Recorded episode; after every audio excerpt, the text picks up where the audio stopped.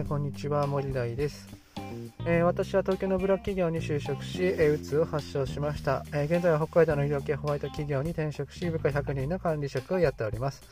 えこの番組は部下100人を持つサラリーマンが楽しく働くヒントを配信する番組となっております。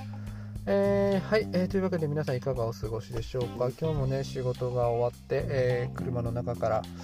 えー、収録しておりますね、えー、今日はですね仕事の目的を持つのってあの結構難しいよねっていうような話をしていきたいかなというふうに思いますうんとやっぱり働く目的とか仕事の目的とかっていうのはやっぱり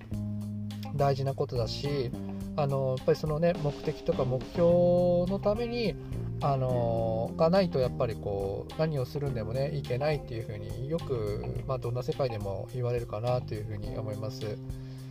でもですね最近やっぱりこう部下とかを見ているとですねまあ仕事の目的とか働く意義とかっていうのは何なのかなっていうふうにあの見てて思うんですよね。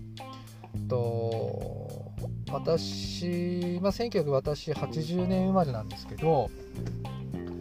あのやっぱり僕たちの頃はやっぱりあのやっぱりお金が欲しいしやっぱり、まあ、結構いいまあ物が欲しいし、まあ、時計とかねいい車乗りたいなとかっていうような、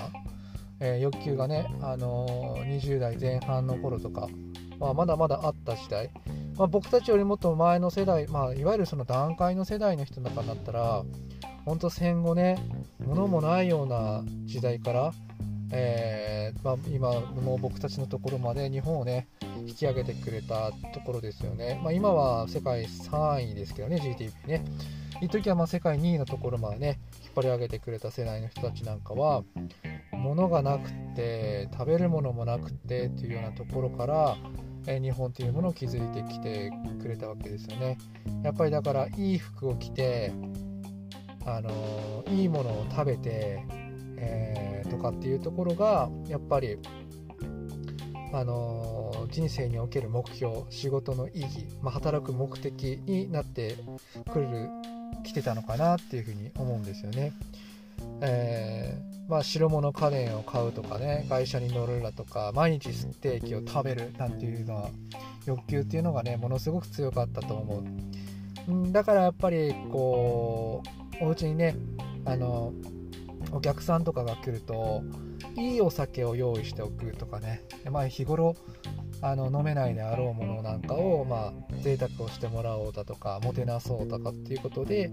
やっぱり非日常を味わってもらうっていうためにものすごくいい食べ物だとかいい酒だとかっていうものをね用意しますよね。でも今はねどうでしょうね。今ぱりこれだけやっぱり物とお金がね溢れちゃってる時代。今ね食べ物がなくて困る人って多分日本にほとんどいないでしょうし家がなくてホームレスになってる人。まあ僕がちっちゃい頃なんかはね結構橋の下で生活してる人ってねたまにいたりしたもんですけど今もうまずいないですよね。はい。まあもうあの生活保護とかね国民皆保険ということでもいろんなものがあの日本っていうのはあの整備されてきてますから生きることに対してあの困ることっていうのはほぼないですよね。なのでこの日本においてあの物が欲しいだとかお金が欲しいだとかとかなんかそういうような欲求とかっていうものがだんだんだんだん希薄になってきてるのかなっていうふうに思います。なので今の若い子たちがなんかやりたいことがないとか欲しいもの別にないとかうんいい車に乗りたいとかまあ何かしたいだとかっていう欲求がなくてもまあ仕方がないかなっていうふうに思います。別に何もしなくても生きていけるし頑張らなくたって生活はできちゃうわけだから、えー、なんかこう働く目的まあ、仕事の目標なんかっていうのがあの見つけることがね本当に難しい時代だなっていうふうに、え今は思っております。まあそんなねえー、働く目的とか仕事の目標とかっていうものが、まあ、見つけづらい時代で、まあ、これからねどうやって楽しくあの働いていけるのかな？生き生きと、えー、人生過ごしていけるのかな？なんていうようなね、えー、少し、えアドバイス的なことをね、えこれからこのラジオでは、えまあ、少しずつ配信していこうかなというふうに思ってます。